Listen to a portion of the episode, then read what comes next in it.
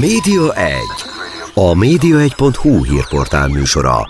Mi történik a tévék, a rádiók, az online sajtó és nyomtatott lapok világában? Kiderül a Média 1 műsorából. A mikrofonnál Szalai Dániel.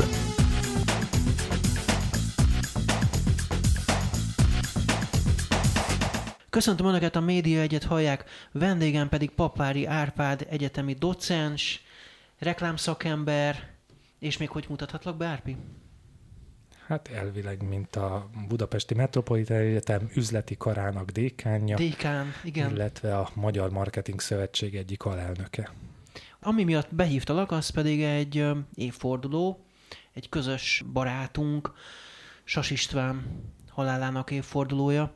Négy éve halt meg Sas István, és arra gondoltam, hogy ez egy olyan időtáv már, amikor, amikor érdemes felidézni az ő szellemiségét, munkásságát.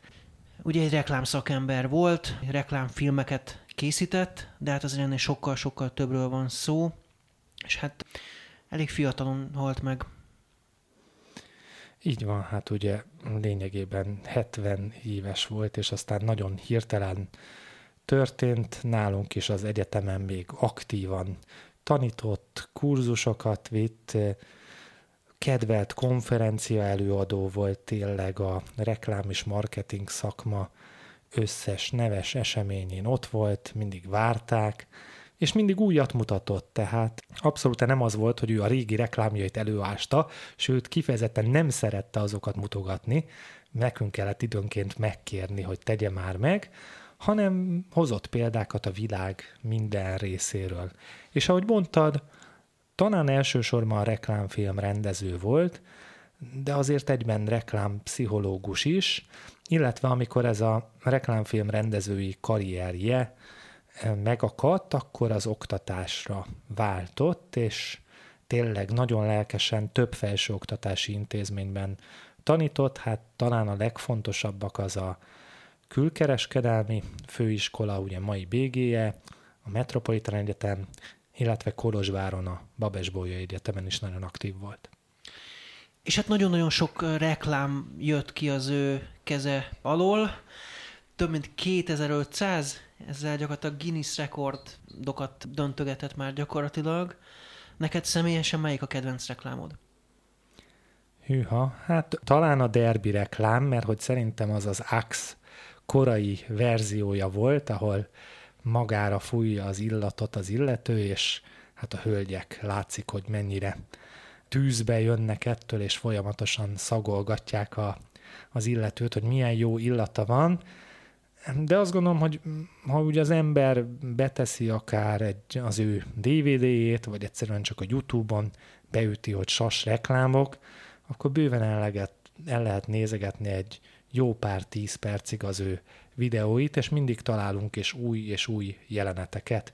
És hát én abban a szerencsés helyzetben vagyok, hogy én még gyerekként is emlékszem az ő reklámjaira, hogy hogyan énekeltük, hogy Köszönjük még egy sárvár,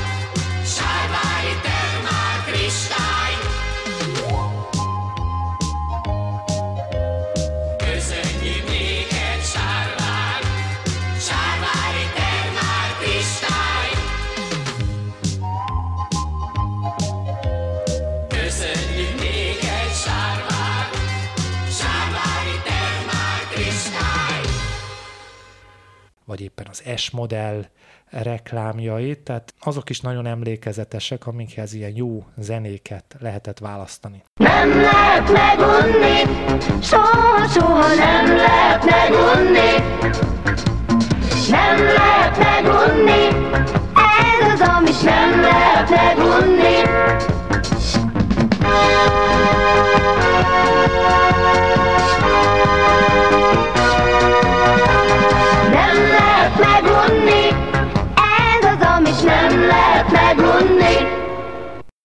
azt talán kevesen tudják, hogy ő azért nem csak rendezte ezeket a filmeket, hanem általában ő volt az ötletember, a forgatókönyvíró, e, a rendező, és hát e, volt neki egy csapata, aki aktívan segítette, és legtöbbször ugyanazzal a stábbal dolgozott.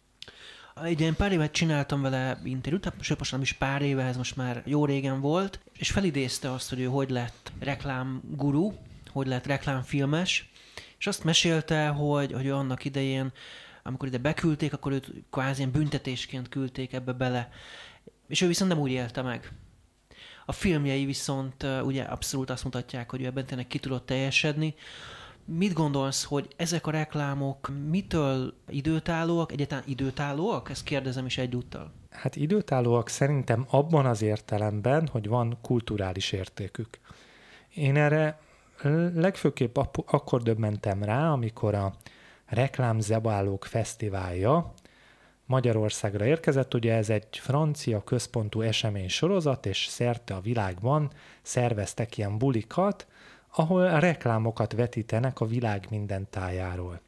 És amikor először Magyarországra érkeztek, és csináltak egy Sas István blokkot, ott örjöngés volt, tehát az emberek fütyültek, nevettek, ováció volt, tehát fantasztikus volt a fogadtatása, és szerintem most is így van, hogy még ha valaki nem is találkozott ezekkel, vagy soha nem is látta ezeket a reklámokat, és egyszerűen csak beteszi a, a, a YouTube-on elkezdi nézni őket, akkor mosoly lesz az arcán, ebbe, ebbe szinte biztos vagyok.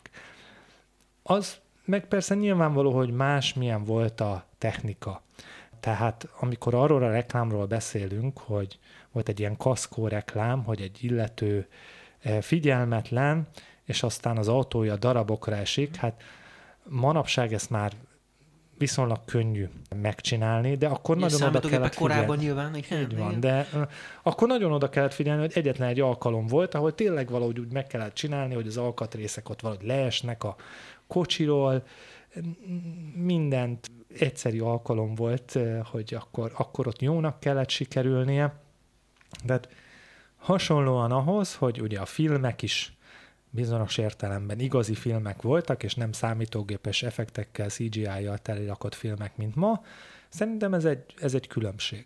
És az ötlet az pedig ötlet, tehát amikor őt díjazták ugye nemzetközi reklámversenyeken Iskámba, ugye nyert ezüstöt, bronzokat sorozatban, akkor azért egy nemzetközi megbecsülés volt, és ha belegondolunk, hogy ugye ez a 70-es, 80-as években volt, amikor Nyugat-Európában nyerni tudott ebből a, ha úgy tetszik, keleti blokkból egy rendező, ráadásul rendszeresen, az hatalmas dolog volt. És hogy mennyire hatalmas dolog volt, azt mutatja, hogy azóta is ő tartja ezt a rekordot, tehát senki meg se tudta közelíteni Magyarországról az ő teljesítményét. Ugye ő az, aki átírta a kommunista kiáltványt, ez a Népszabadságban is megjelent erről annak idején egy írás, hogy átírta a kommunista kiáltványt, és aztán levették a, azt a reklámját, de nem lett baja igazándiból, nekem ezt mesélte, nem tudom neked, hogy mesélte, de hogy... Érdemes talán felidézni a nézőknek, hogy ez mit jelentett, ugye ez a csak a láncait veszítheti, ezt átírta arra, hogy csak a ráncait veszítheti, és ugye ez egy ilyen bőrápoló krém volt, és Hát igen, azért akkoriban ez úgymond egy veszélyes tett volt, hogy az ember egy ilyet csinál, de valahogy mégis aztán ez, ez, ez, ez működött, és neki megbocsátották. De vajon miért bocsájtották meg neki, ezen gondolkodtam, hogy hogy, hogy, hogy lehet? Volt valami olyan a, a reklámfilmben valami olyan bújtatott kedvesség is egyben, vagy, vagy miért? Hát talán azért az már nem annyira az a korszak volt, ugye azért itt a, talán a 70-es, 80-as években vagyunk, Bevallom, hogy én erről olvastam az ő könyvében a ezt nem adom, ez disznósajt, de most nem tudom pontosan felidézni, hogy itt mi is volt a, a sztorinak a vége, de ebben a könyvben egyébként rengeteg-rengeteg példát hoz, hogy milyen is volt akkoriban a reklámkészítés világa, és milyen szituációkkal lehetett folyamatosan találkozni, és mennyi mindenre oda kellett figyelni, és persze hát arra is, hogy időnként a a pártbizottság bizonyos dolgokat szeretett volna eh, látni, de Pista mindig hű maradt magához, és olyan reklámokat csinált, amilyen, amilyeneket ő jónak gondolt, és azért ő ráadásul többnyire termékeknek, szolgáltatásoknak csinálta ezeket a reklámjait, és bizonyos értelemben az, hogyha az jó reklám volt, és többen vásárolták meg a termékeket, akkor az bizony úgymond a szocialista ipar sikere is volt, hiszen többen vették meg az adott terméket, márkát. Miben különbözött az ő tevékenysége más reklámszakemberétől? Akkoriban voltak azért gondolom más reklámszakemberek is. Mitben tudott ő kitűnni? Voltak, de igazából szerintem, ahol nagyon nagy változás volt, és hirtelen sok reklámszakember lett, az, az ott inkább a 80-as évek, 90-es évek eleje, tehát amikor ott a rendszerváltozás jött, egyrészt nemzetközi ügynökségek is megjelentek, magyar ügynökségeket is ö, alakítottak.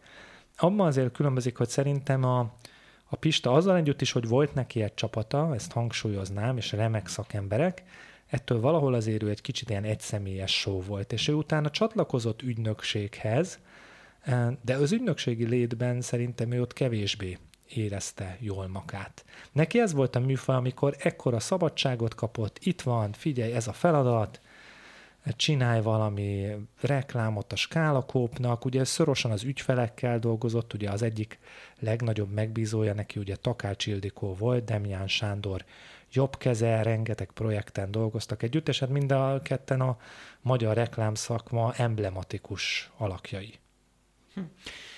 De hogy arra nem válaszolt egy más reklám gurukhoz képest, miben volt ő más? Tehát voltak, voltak, tehát volt, voltak más reklám szakemberek is. Hát voltak, ugye nagyon érdekes azért a magyar reklám története, mindenki azt hiszi, hogy csak ú, a rendszerváltozás után 90 környékén indult itt a magyar reklám, hát Pista az egyik legjobb példa rá, hogy bőven előtte itt már nagyon komoly teljesítmény volt, sőt ugye nemzetközi díjak, de egyébként a magyar reklámot az 1910-es, 20-as évekig visszavezethetjük. Nekem vannak erről cikkeim, hogy már akkor milyen komoly reklámkönyvek jelentek meg, meg milyen élet volt, és a, akár lehet mondani, hogy milyen poszterek, egyebek jelentek meg, de hogyha ha mondani kellene valakit itt a, a, a 70-es, 80-as évekből, azt szerintem, szerintem egyértelműen ő, és, és ezt a másságot én abban látom, hogy tényleg annyira az ő személyes lenyomata is benne tudott ö, lenni, és az, hogy egy kisebb csapattal dolgozott ebben mindig, hogy, hogy ugye, ugye sas reklámokon tudjuk, hogy ezek sas reklámok. És azért ez, ez nem mindig feltétlenül mondható el egy-egy reklám szakemberről, hogy annyira lehet tudni, hogy na ez olyan, hogy ő csinálta. Itthon volt ő nagyobb sztár, vagy külföldön? Tehát ez a senki sem lehet proféta saját hazájában, ez ő esetében mennyire érvényesült? Ugye az élete egy részét azért kint töltötte végül ugye Amerikában.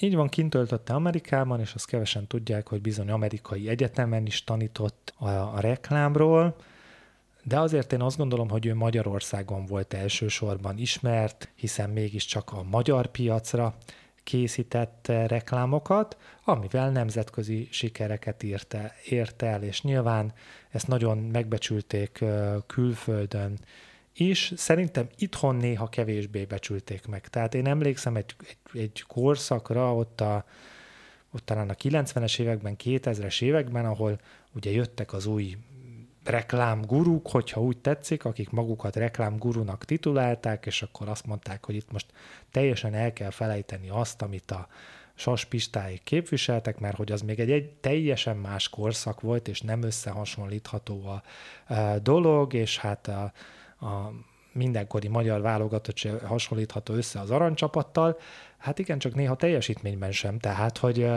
azért, hogyha megnézzük a, még egyszer a Sas István eredményeit, hogy ő Kámból milyen komoly díjakat hozott el, azért ezt nem igazán tudtak ennek a, a nyomába érni, de abban meg nyilván mindig van igazság, hogy, hogy néha mind a korszaknak is egyébnek minden, sok mindennek kell klappolnia, hogy valaki ennyire e, ki tudjon emelkedni.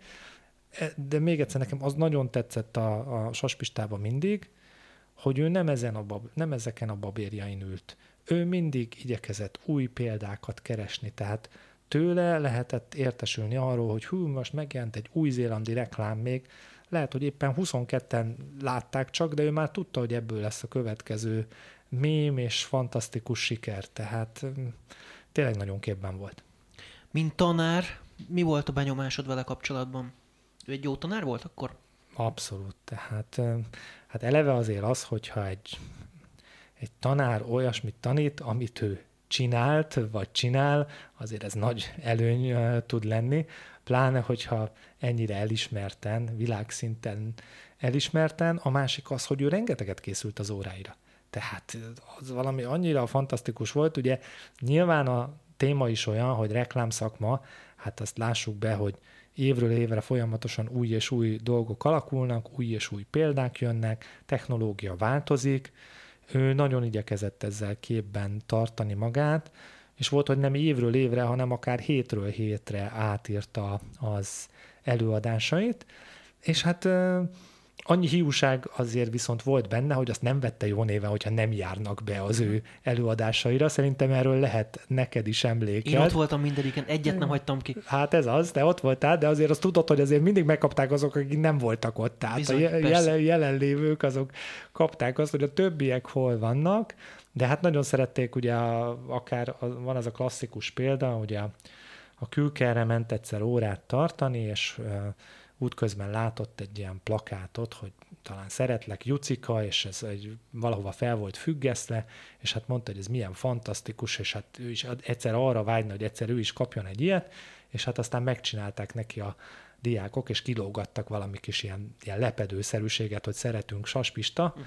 sőt, hát halálakor aztán néhány ilyen City Light is kikerült. Bizony ott volt a Szélkámán téren is egy ilyen tábla, reklám tábla vagy City Light kihelyezés, és akkor ugye nagyon érdekes, hogy jött egy új generáció, amelyik már kicsit lenézte ezt a régi fajta technológiát, ezt a kicsit avittasabb filmvilágot, de a hallgatóival viszont nagyon könnyen szót értett, és követték őt. Ezt, hogy lehet ezt a fajta kettősséget? Tehát, hogy őt egy kicsit már a, a, a szakmából kinézték valamilyen szinten, de mégiscsak ugye Hát, Volt erre egy nyitottság? Túlzásokban azért ne essünk. Voltak néhányan, akik kinézték, és egy ilyen másik klasszikus sztori, amikor valami konferencia volt, és és hát egy illető felháborodottan magyarázta, hogy hát mit keres itt a saspista, hát miért ad ő még elő, majd ennek az illetőnek alig lézengtek az előadásán, a Pista meg megtörtötte uh-huh. az előadó termet, és hát vastaps fogadta. Tehát... Ez így van, tényleg a Media Hungary például tele volt a terem. Így, így van, van, így van. Tehát a, mindenki várta, mindenki nagyon, nagyon szerette, mindig tudta, hogy lesz valami új gondolat, amit elvihet tőle, de volt egy ilyen, egy ilyen szakmai féltékenység az volt, meg, meg, meg ez a, hagyjuk már, hát ez, ez a 70-es, 80-as években volt igazán nagy siker, de azt kevesen tudják, hogy azért a Pista később is adott cégeknek tanácsot, segítette az ő kommunikációjukat. Hát a diákjai azok meg azt gondolom, hogy tényleg így, így rajongtak érte, és tényleg szerettek tőle tanulni. Ugye sokszor intézett nekik akár jegyeket különböző konferenciákra, szakmai eseményekre, illetve hogy azért a szakmai megbecsültségét szerintem mutatja, hogy azért ő a reklámszövetség által is nagyon komoly díjat kapott, a marketing szövetség is folyamatosan emlékezik rá. Ugye örökös tagja is a reklámszövetségnek. Így van, így van, így van. Ezt még életében kapta meg az elsők között. Vagy éppen ugye nálunk a Budapesti Metropolitán Egyetemen címzetes egyetemi tanári címet kapott, amit sajnos már csak a családnak tudtunk átadni. Tehát azért, azért ott voltak a szakmai elismertségek. Én azt gondolom, hogy volt, volt féltékenység rá, meg hát irigyelték az ő sikereit, mert azért ezek, ezek nagyon komoly sikerek. Tehát tényleg, fú, azért ezeket, ezeket elérni, az fantasztikus teljesítmény volt. Ugye voltak, hú, voltak nagyon komoly szópárbajai azért, Puzsérral például emlékezetes volt, Dancsó Péterrel, ezt te közelről láttad, hogy élte meg? Szerintem a Puzséros párbajt jól, ugye az a pont a Metropolitanán volt, vagy akkor még Budapesti Kommunikációs Főiskolán, részben ugye a diákok, metus diákok előtt megtöltötték a teljes előadót, és egy ilyen nagyon izgalmas párbajt csináltak. Nyilván ugye Puzsé Robertról tudjuk, hogy nagyon határozott elképzelései vannak szinte minden témában, és ez így van a reklám világában is, amit sok tekintetben a, az egyik, hogy is mondjam, átoknak talál, meg az emberek kihasználásának, meg, meg hogy miért csinálnak olyan reklámokat, amiért, és hogyan befolyásolnak minket, és a Pista pedig úgy mond a, a reklám mellett állt ki ezen a beszélgetésen vagy vitán, és egy elég parázs vita volt. Tehát én emlékszem, hogy ott a, a, a Puzsér fel leugrált, és lendületből mondta, és talán az a legizgalmasabb, hogyha az ember ezt talán megtalálható valahol még a YouTube-ban visszanézi, akkor a kommentek is nagyon polarizáltak. Tehát vannak, akik azt mondják, hogy fú, jól megmondta a Puzsér Robi, van, aki meg azt mondja, hogy hát itt a, a Sastanár úr az egyértelműen összeszedetten elmondta, és lehet, hogy a reklám nem mindenben olyan jó, de azért vannak előnyei, és van egy csomó minden, ami, ami miatt hasznos, és itt tényleg viszi előre a világot. Ez volt az egyik ilyen komoly vita, a másik az az volt, amikor ugye a Dancsó Péter videománia előásta az ő reklámjait, és hát meglehetősen kritikusan szólt erről az egészről. Volt, volt amelyiket kockánként kezdtek el kivesézni szinte. Így van, ami olyan szempontból, hogy azért hát sok tíz évvel ezelőtt készültek ezek a reklámok teljesen más technológiával, azért szerintem nem volt egy nagyon korrekt dolog, de hát ismerjük az ő stílusát, hogy ő is azért szeret kritikusan állni a dolgokhoz. Én szerintem ott a Pista egy hibát követett el azzal, hogy ő, ő nagyon keményen neki ment a, a Dancsónak, akiknek viszont van egy hatalmas rajongótábora, aki nyilván rögtön a, a Dancsó mellé állt. Én a Pistának, hogy figyelj, Szerintem itt azt kellett volna, hogy egyszerűen leültök, és, és akár csináltuk egy közös videót, és elmondott, hogy miért úgy készült egyébként a, az a reklám sok tíz évvel ezelőtt, mert maga ugye a, a Dancsó ennek a, ennek a szakértő, és azt gondolom még érdekelni is, hogy jé, ott olyan technológia volt akkoriban, meg hú, ezt csak így lehetett megcsinálni. Ehhez ilyen, ilyen fura, félig meddig jogi vita lett, meg, meg egymásnak a, hogy is mondjam, a, a nem túl szép szavakkal illetése, a, ami, ami nem volt jó, mert szerintem mind a ketten tök jók a, a saját műfajukban, és én szerintem találtak volna közös hangot, de hát sajnos ez már sajnos ez már elmaradt, de azért, hogy is mondjam, azért az is mutat valamit, hogy mondjuk a Dancsó, aki az egyik legnézettebb videós, tartja annyira fontosnak, hogy előveszi ezeket a reklámokat, és úgymond elemzi, még ha maga kritikus módján is, de akkor is az mutatja, hogy, hogy ez, ez, ez egy fontos és izgalmas dolog. Egy pici kis szünet következik, Papári Árpáddal beszélgetünk, tehát Sas István reklámszakemberről, aki most négy éve, hogy itt hagyott bennünket sajnos. És aztán kicsit belehallgatunk a reklámjaiba, meg egy picit a vele folytatott egykori beszélgetésembe is, és aztán jövünk vissza Papári Árpáddal. Média 1.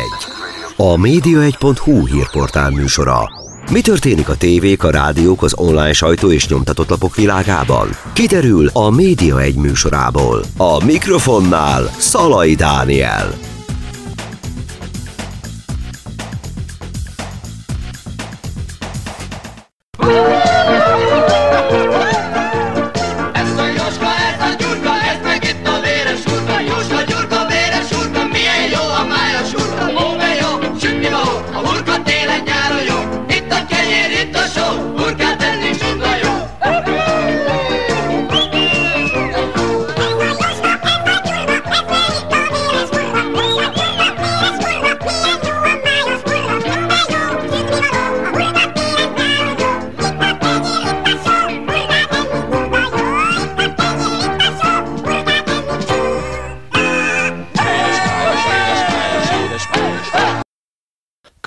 Hurka Gyurka, a Skála Kópé, a Traubi, a Nem lehet megúni telsorozat, és még számtalan más legendás hírű magyar reklám kitalálója, aki 2500 reklámfilmjével még a Guinness rekordok könyvébe is bekerült.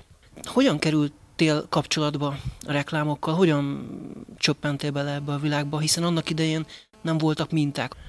Mint minden a világon, ez is véletlen volt. Én eredetileg filmes akartam lenni, és akkor bekerültem a tévébe, aztán fölvettek egyetemre, akkor hát egy hosszú kurfli után végül is dramaturként kötöttem ki a filmgyárba, ahol a bejáratnál az a tábla fogadott, hogy reklám és propaganda film stúdió.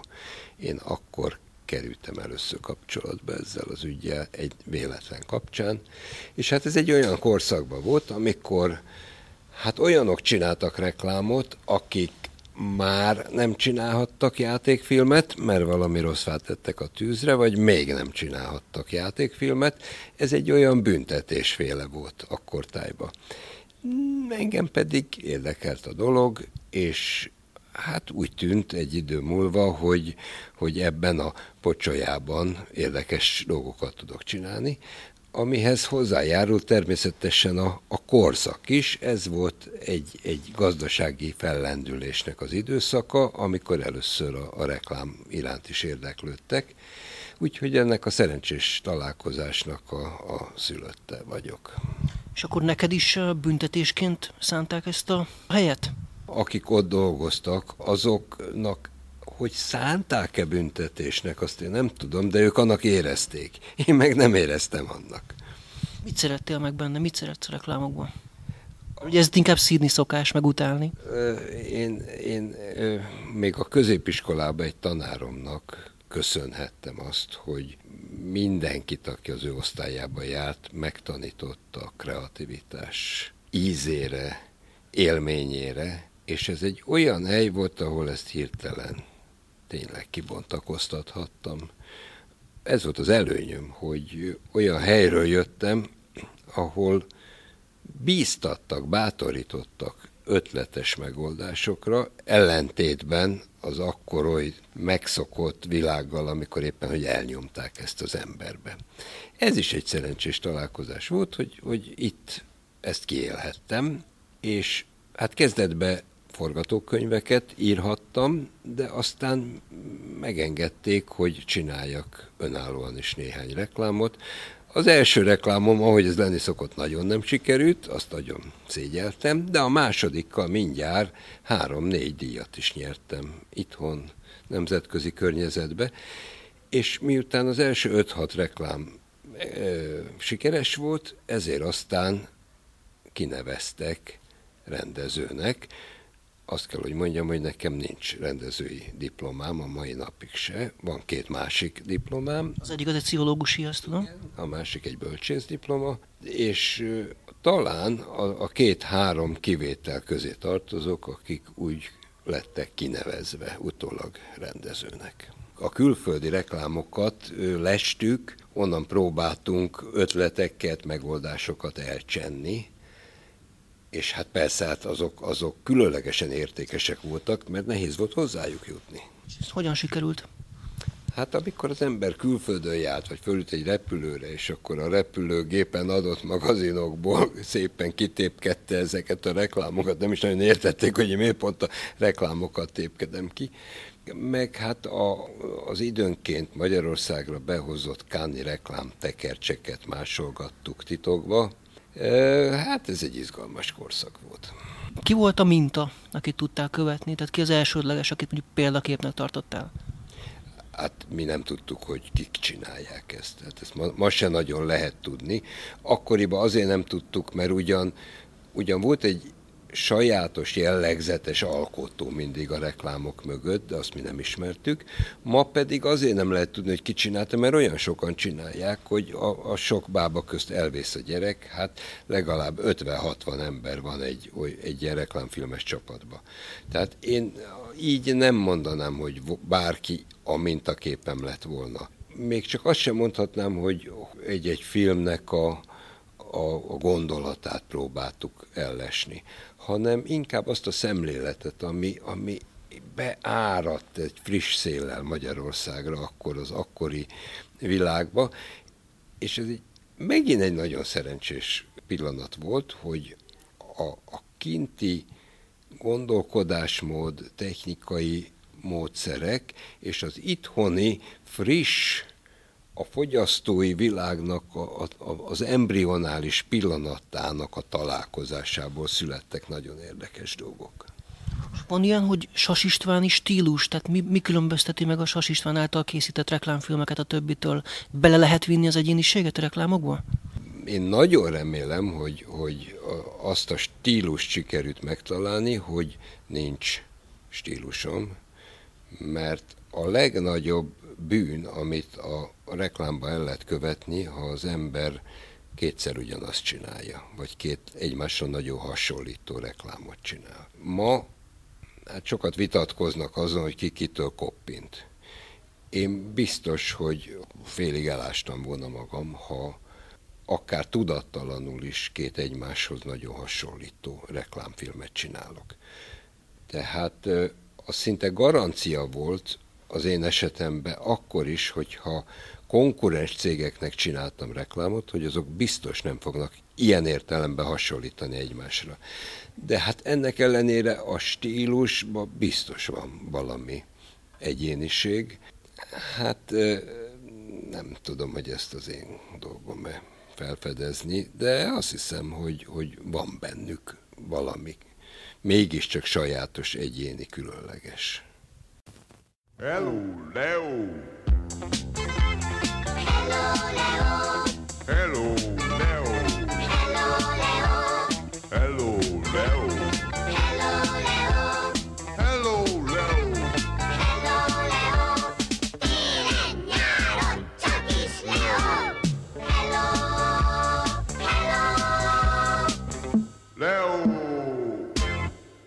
Folytatjuk a Média Egyet, vendégem Papári Árpád egyetemi docens, dékán és Sas István reklámszakember barátja, néha is Sas István barátja sajnos. És uh, hogy ott tartottunk, hogy egyrészt belehallgattunk az előbb a reklámjaiba, illetve felidéztünk egy kis beszélgetést Sas Istvánnal, és beszéljünk egy kicsit a könyvéről, amíg a szünet volt, addig itt uh, belelapozgattál a könyveibe. Szerinted melyik a legjelentősebb könyve, és mi ennek a legfőbb üzenete? Hűha. Kezdem azzal, amelyiket ő a legjobban szeretett, ez a, ez a reklám a jóért. Voltak épp ez volt az első könyv, ami a társadalmi célú reklámról, társadalmi célú kommunikációról szólt, és azt így nagyon tágan értelmezve. Tehát a címlapon is szerepel, közszolgálati reklám, jó szolgálati közlemény, non-profit reklám, cause-related marketing, társadalmi felelősségvállalás, társadalmi haszon, ezek így mind-mind megjelentek benne, és hát ez egy, ez egy nagyon nagy dolog volt, hogy mindjárt megpróbálom kinyitni, hogy pontosan mikor is jelent meg ez a könyv 2010-ben. Hát akkor azért még nem annyira foglalkoztak ezzel a témával, pláne nem a reklám vonatkozásában, hanem általában ilyen tágabban vett kommunikációról beszéltek, és tényleg nagyon klassz, tehát rengetegféle módon közelíti meg a, a témát. Aztán ugye van neki egy könyve, ami a, a fő tankönyv szerintem, ez a reklám és pszichológia, aminek sok-sok kötete jelent meg, és a legutolsó az a reklám és pszichológia webkorszakban, 4.0 update, ugye ez volt a negyedik bővített, javított kiadás, a kiegyezés kora címmel. Azt hiszem talán ez az, amit a legtöbben ismernek, hiszen ez több felsőoktatási intézményben is kötelező vagy ajánlott irodalom, rengeteg jó példával megint csak, színes képekkel, és azt hiszem mutatja azt, hogy ő mennyire tartotta a lépést a modern reklám világával, hogy teljesen a legújabb digitális megoldások is ebben szerepelnek. És hát, ha meg engem kérdezel, nekem a személyes kedvencem ez az, ezt nem adom, ez disznó sajt, ez egy ilyen kis nagyon pici méretű kötet, ami az ő életéről szól, amiről mondom, ritkán szeretett ő mesélni ilyen előadásokon, meg nem az volt, hogy ott nagyon büszkélkedett volna vele, de, ebben azért megírta. És gyorsan itt elő is kerestem a szünetbe, amiről korábban beszélgettünk, ezt a kommunista kiáltványos mhm. reklámot, és megtaláltam, hogy ez egy Fabulon szemránc krém volt, és ugye az eredeti mondat az úgy volt, hogy a proletariátus csak a láncait veszítheti, és ezt írta át arra, hogy ön csak a ráncait veszítheti. Uh-huh. Ez tévében ment ez a reklám, és már két hete ment, és senkinek semmi fel sem tűnt, amíg egyszer csak a Népszabadságban meg nem írtak egy glosszát arról, hogy valaki átírta a uh-huh. kommunista kiáltványt, na és akkor hirtelen mindenki betolt egy kicsit, a megrendelő, a médiás, a stúdiavezető, stb., és akkor eltüntették a képernyőről, de őt sose keresték, tehát neki aztán semmilyen baja nem lett belőle, És azt mondja, a legizgalmasabb pedig utána az volt, hogy azt a reklámot, ami addig szinte alig tűnt fel valakinek, hiszen két hétig uh-huh. mehetett, hirtelen az egész ország erről, kellett, ez, erről kezdett beszélni, hiszen akkor kiderült, hogy hűha, és azt tényleg átírták a kommunista kiáltványt, úgyhogy néha bizony ez kell, hogy egy reklámot levegyenek, és aztán hirtelen mindenki elkezd róla beszélni. Ő mitől volt ilyen kreatív? Honnan, honnan merítette az inspirációkat? Hű, de jó, amit kérdezel. Szerintem általában nagyon tájékozott volt a, a világ kapcsán, valószínűleg ugye a, a családi gyökerek miatt is, tehát egy nagyon művelt emberről van szó, jó iskolázottsággal, és szerintem ő tényleg ez az örök kíváncsi volt, tehát nagyon nyitott volt, folyamatosan tájékozódni akart, falta az információkat, és hát ugye szokták azt mondani, hogy a, a kreativitás az meglévő dolgok új kombinációja, viszont hát mikor tud az ember sok új kombinációt alkotni, hogyha sok meglévő dolgot ismer, úgyhogy nála ez szerintem teljesen megvolt, hogy ez sok ilyet ismert, és ezeket tényleg alkotó, kreatív módon aztán összekapcsolta. És volt valami módszere arra, hogy, hogy egyébként, na most van egy cég, akkor annak legyen egy reklámja, hogy állt ehhez hozzá, vagy hogy kezdte el? Én erről nem tudok. Nem.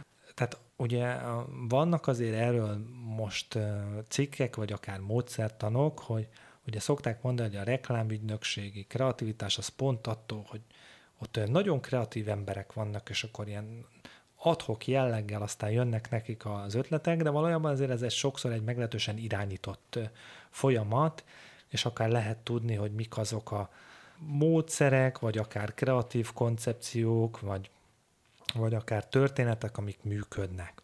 És akkor azok alapján nyilván azokat kreatívan adaptálva, de hoznak létre újabb és újabb dolgokat, és talán nem tudom ez mennyire volt meg. Tehát ő nyilván elolvasta az összes rendelkezésre álló irodalmat a reklámról, amit csak lehetett, de azért azt valljuk be, hogy az akkor egy szűkörű irodalom volt. Még nem úgy volt is, internet, hogy, nem igen, volt sok minden. Nem, igen, nemzetközi forrásokhoz azért korlátozottan lehetett hozzáférni, de nem volt olyan sok nemzetközi forrás se, azért ezt lássuk be.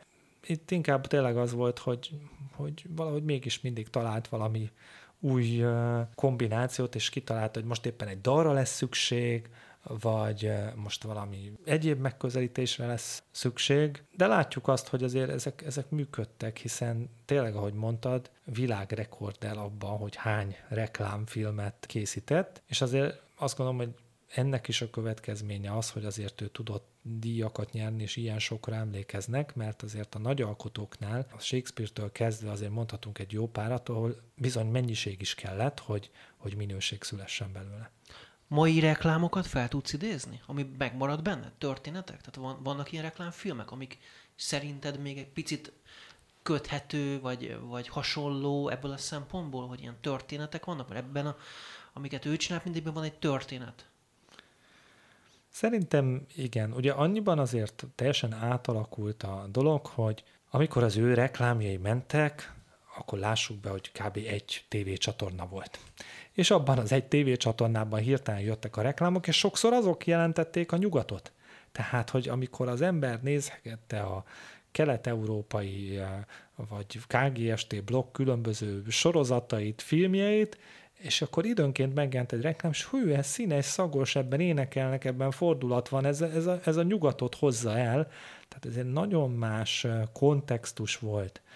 Most, ha belegondolsz, nem egy csatorna van, hanem nem tudom, sok száz, de még közben versenyzik a figyelmedért a mobiltelefonod, a tableted, tehát sokkal kevésbé vagyunk koncentráltak, és olyanok meg végképp nem vagyunk, hogy hű, de várjuk már, hogy most itt most egy reklám jön, mert az színesíteni fogja. De a történetmesélés az szerintem most is megvan, tehát ha azokat a reklámokat nézzük, amik akár díjakat nyernek, legtöbbször azért találunk hasonló alapokat, úgy fogalmaznék. Mi a Sas Istváni örökség, vagy mi a mai generációk számára az ő életének és munkásságának a, az üzenete? Van valami tanulsága annak, amit, amit az ő életében láttunk? Vagy lát, mi láthattunk, de ma már esetleg más nem láthat? Hát szerintem az a fajta elkötelezettség, alázat, hogy, hogy ő tényleg mindent tudni akart erről a szakmáról. De tényleg mindent tudni akart. Tehát eh, folyamatosan érdeklődött, hogy akkor hű, ez hogy van, ennek hol lehet utána nézni, konferenciákon azon kívül, hogy ő előadott, azért nézte és jegyzetelte a többiek előadásait is, és, és nagyon nem akart lemaradni, tehát a nagyon up-to-date akart lenni, szerintem ez abszolút sikerült is neki, tehát na- nagyon ott akart lenni, és mondom, hogyha úgy feloszthatjuk úgy az életét, hogy volt neki egy ilyen reklámfilmrendezői, meg volt neki egy ilyen oktatói, tanácsadói, mind a kettőben igyekezett kinőni, és egyfajta zsinór mértéket adni. Viccesen úgy is mondtuk, hogy az SI mértékegységet, ugye a hm. Sas István mértékegységet eh, megteremtette, és szerintem nagyon sokan tisztelik, eh, szeretik. Én ma is pont egy olyan tanítványával találkoztam, aki szintén nagy rajongója volt, és aztán közösen hoztuk létre ezt a bizonyos Sas István emlékestet az ő halála után, de bárhova máshol megyek, akkor mindig nagy szeretettel emlegetik őt. Van, aki tovább viszi ezt az örökséget, akkor ezek a szakemberek, akiket ő tanított, ők, ők tovább viszik ezt a fajta gondolatot? Én úgy vélem, hogy a legerősebben a, egyrészt a egykori külkereskedelmi főiskolán, ugye Harsányi Dávid és a, az ő csapata, azok a szakértők, nyilván a, a Metropolitan Egyetemen igyekszem én, illetve más kollégák, a Babes Bolya Egyetemen ott Kádár Magor. Tehát szerintem ezek visszük, és hát benne van a szlájdjaink között eh, egy-egy eh, Sas István reklám, ami a témához kapcsolódik, Sőt, egyébként eh, viccesen azt is mondanám, hogy amikor mondjuk mind a kettőnknek volt kurzus a Metropolitán Egyetemen, szerintem az én kurzusomban több Sas István reklám volt, mint az övében, mert ő nem volt hajlandó betenni a sajátjaiból. Úgyhogy én megmondtam, hogy ne legyen ilyen szerény, úgyhogy nem, nem volt hajlandó, akkor betettem én. Az, hogy ő egyébként az élete utolsó szakaszában Amerikában élt, és közben azért itt is volt, ez neki, ez hogy jött ez az egész amerikai kinti élet? Azon túl, hogy ott tanított, egyszerűen azért, mert jött egy ilyen felkérés, hogy tanítson ott, és azért ment ki, vagy, vagy ott érezte magát jobban a ottani környezetben? Szerintem itt érezte jobban magát. A családi okokból ment. Tehát egyrészt ugye a, a felesége nagyon sok időt töltött kint, másrészt pedig hát ugye gyermeke. Tehát azért, ha valakinek a, a külföldön élnek a e, gyermekei, vagy gyermeke, akkor igyekszik őket követni, és hát ez, ez így volt az ő esetében. És hogy akkor azért ment ki, mert hogy találkozzon velük, és, és ott töltsön időt. De ő azért többnyire a nyári hónapokat töltötte kint. Tehát amíg kellett, addig ő tanított, vizsgáztatott, és aztán egy pár hónapra eltűnt, néha rövidebb időszakokra is az év többi esetében, de azért ő inkább Magyarországon volt, és én azt gondolom, hogy mindennel együtt nagyon szerette Magyarországot, meg ezt a szakmai közeget, tágan értelmezett közeget, amiben az oktatást is beleveszem, meg a különböző konferenciákat. Nagyon szépen köszönöm, hogy bejöttél ide a média egybe. Mindjárt akkor még a reklámjaiba egy picit belehallgatunk. Sas Istvánról beszéltünk. Köszönöm szépen a meghívást. Sas István 1946. augusztus 16-ától 2018. május 27-ig élt Balázs Béla Díjas magyar filmrendező, reklámpszichológus, műsorvezető is volt, egyébként erről nem beszéltünk. A Bézs, Rádió Bézsben volt hallható, érdemes művész, nyolcszoros díjnyertes volt itt a akiről beszélgettünk. Köszönöm. Köszönöm szépen. Csókolom, Ági van? Ági, szűrt gyümölcsnektár. Hatféle gyümölcsből. Ági? Van. Igen, küldjük a szerződést. Hogy négy-öt nap múlva ott lesz.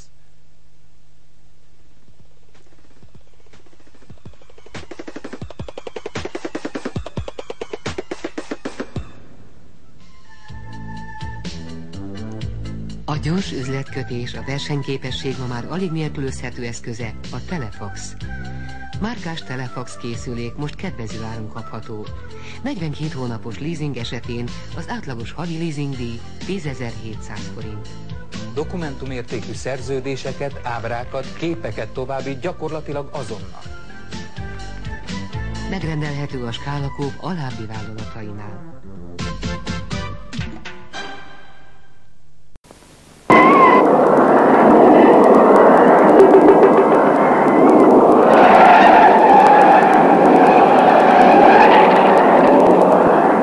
Nem lenne itt az ideje kaszkóbiztosítást kötni? Nem.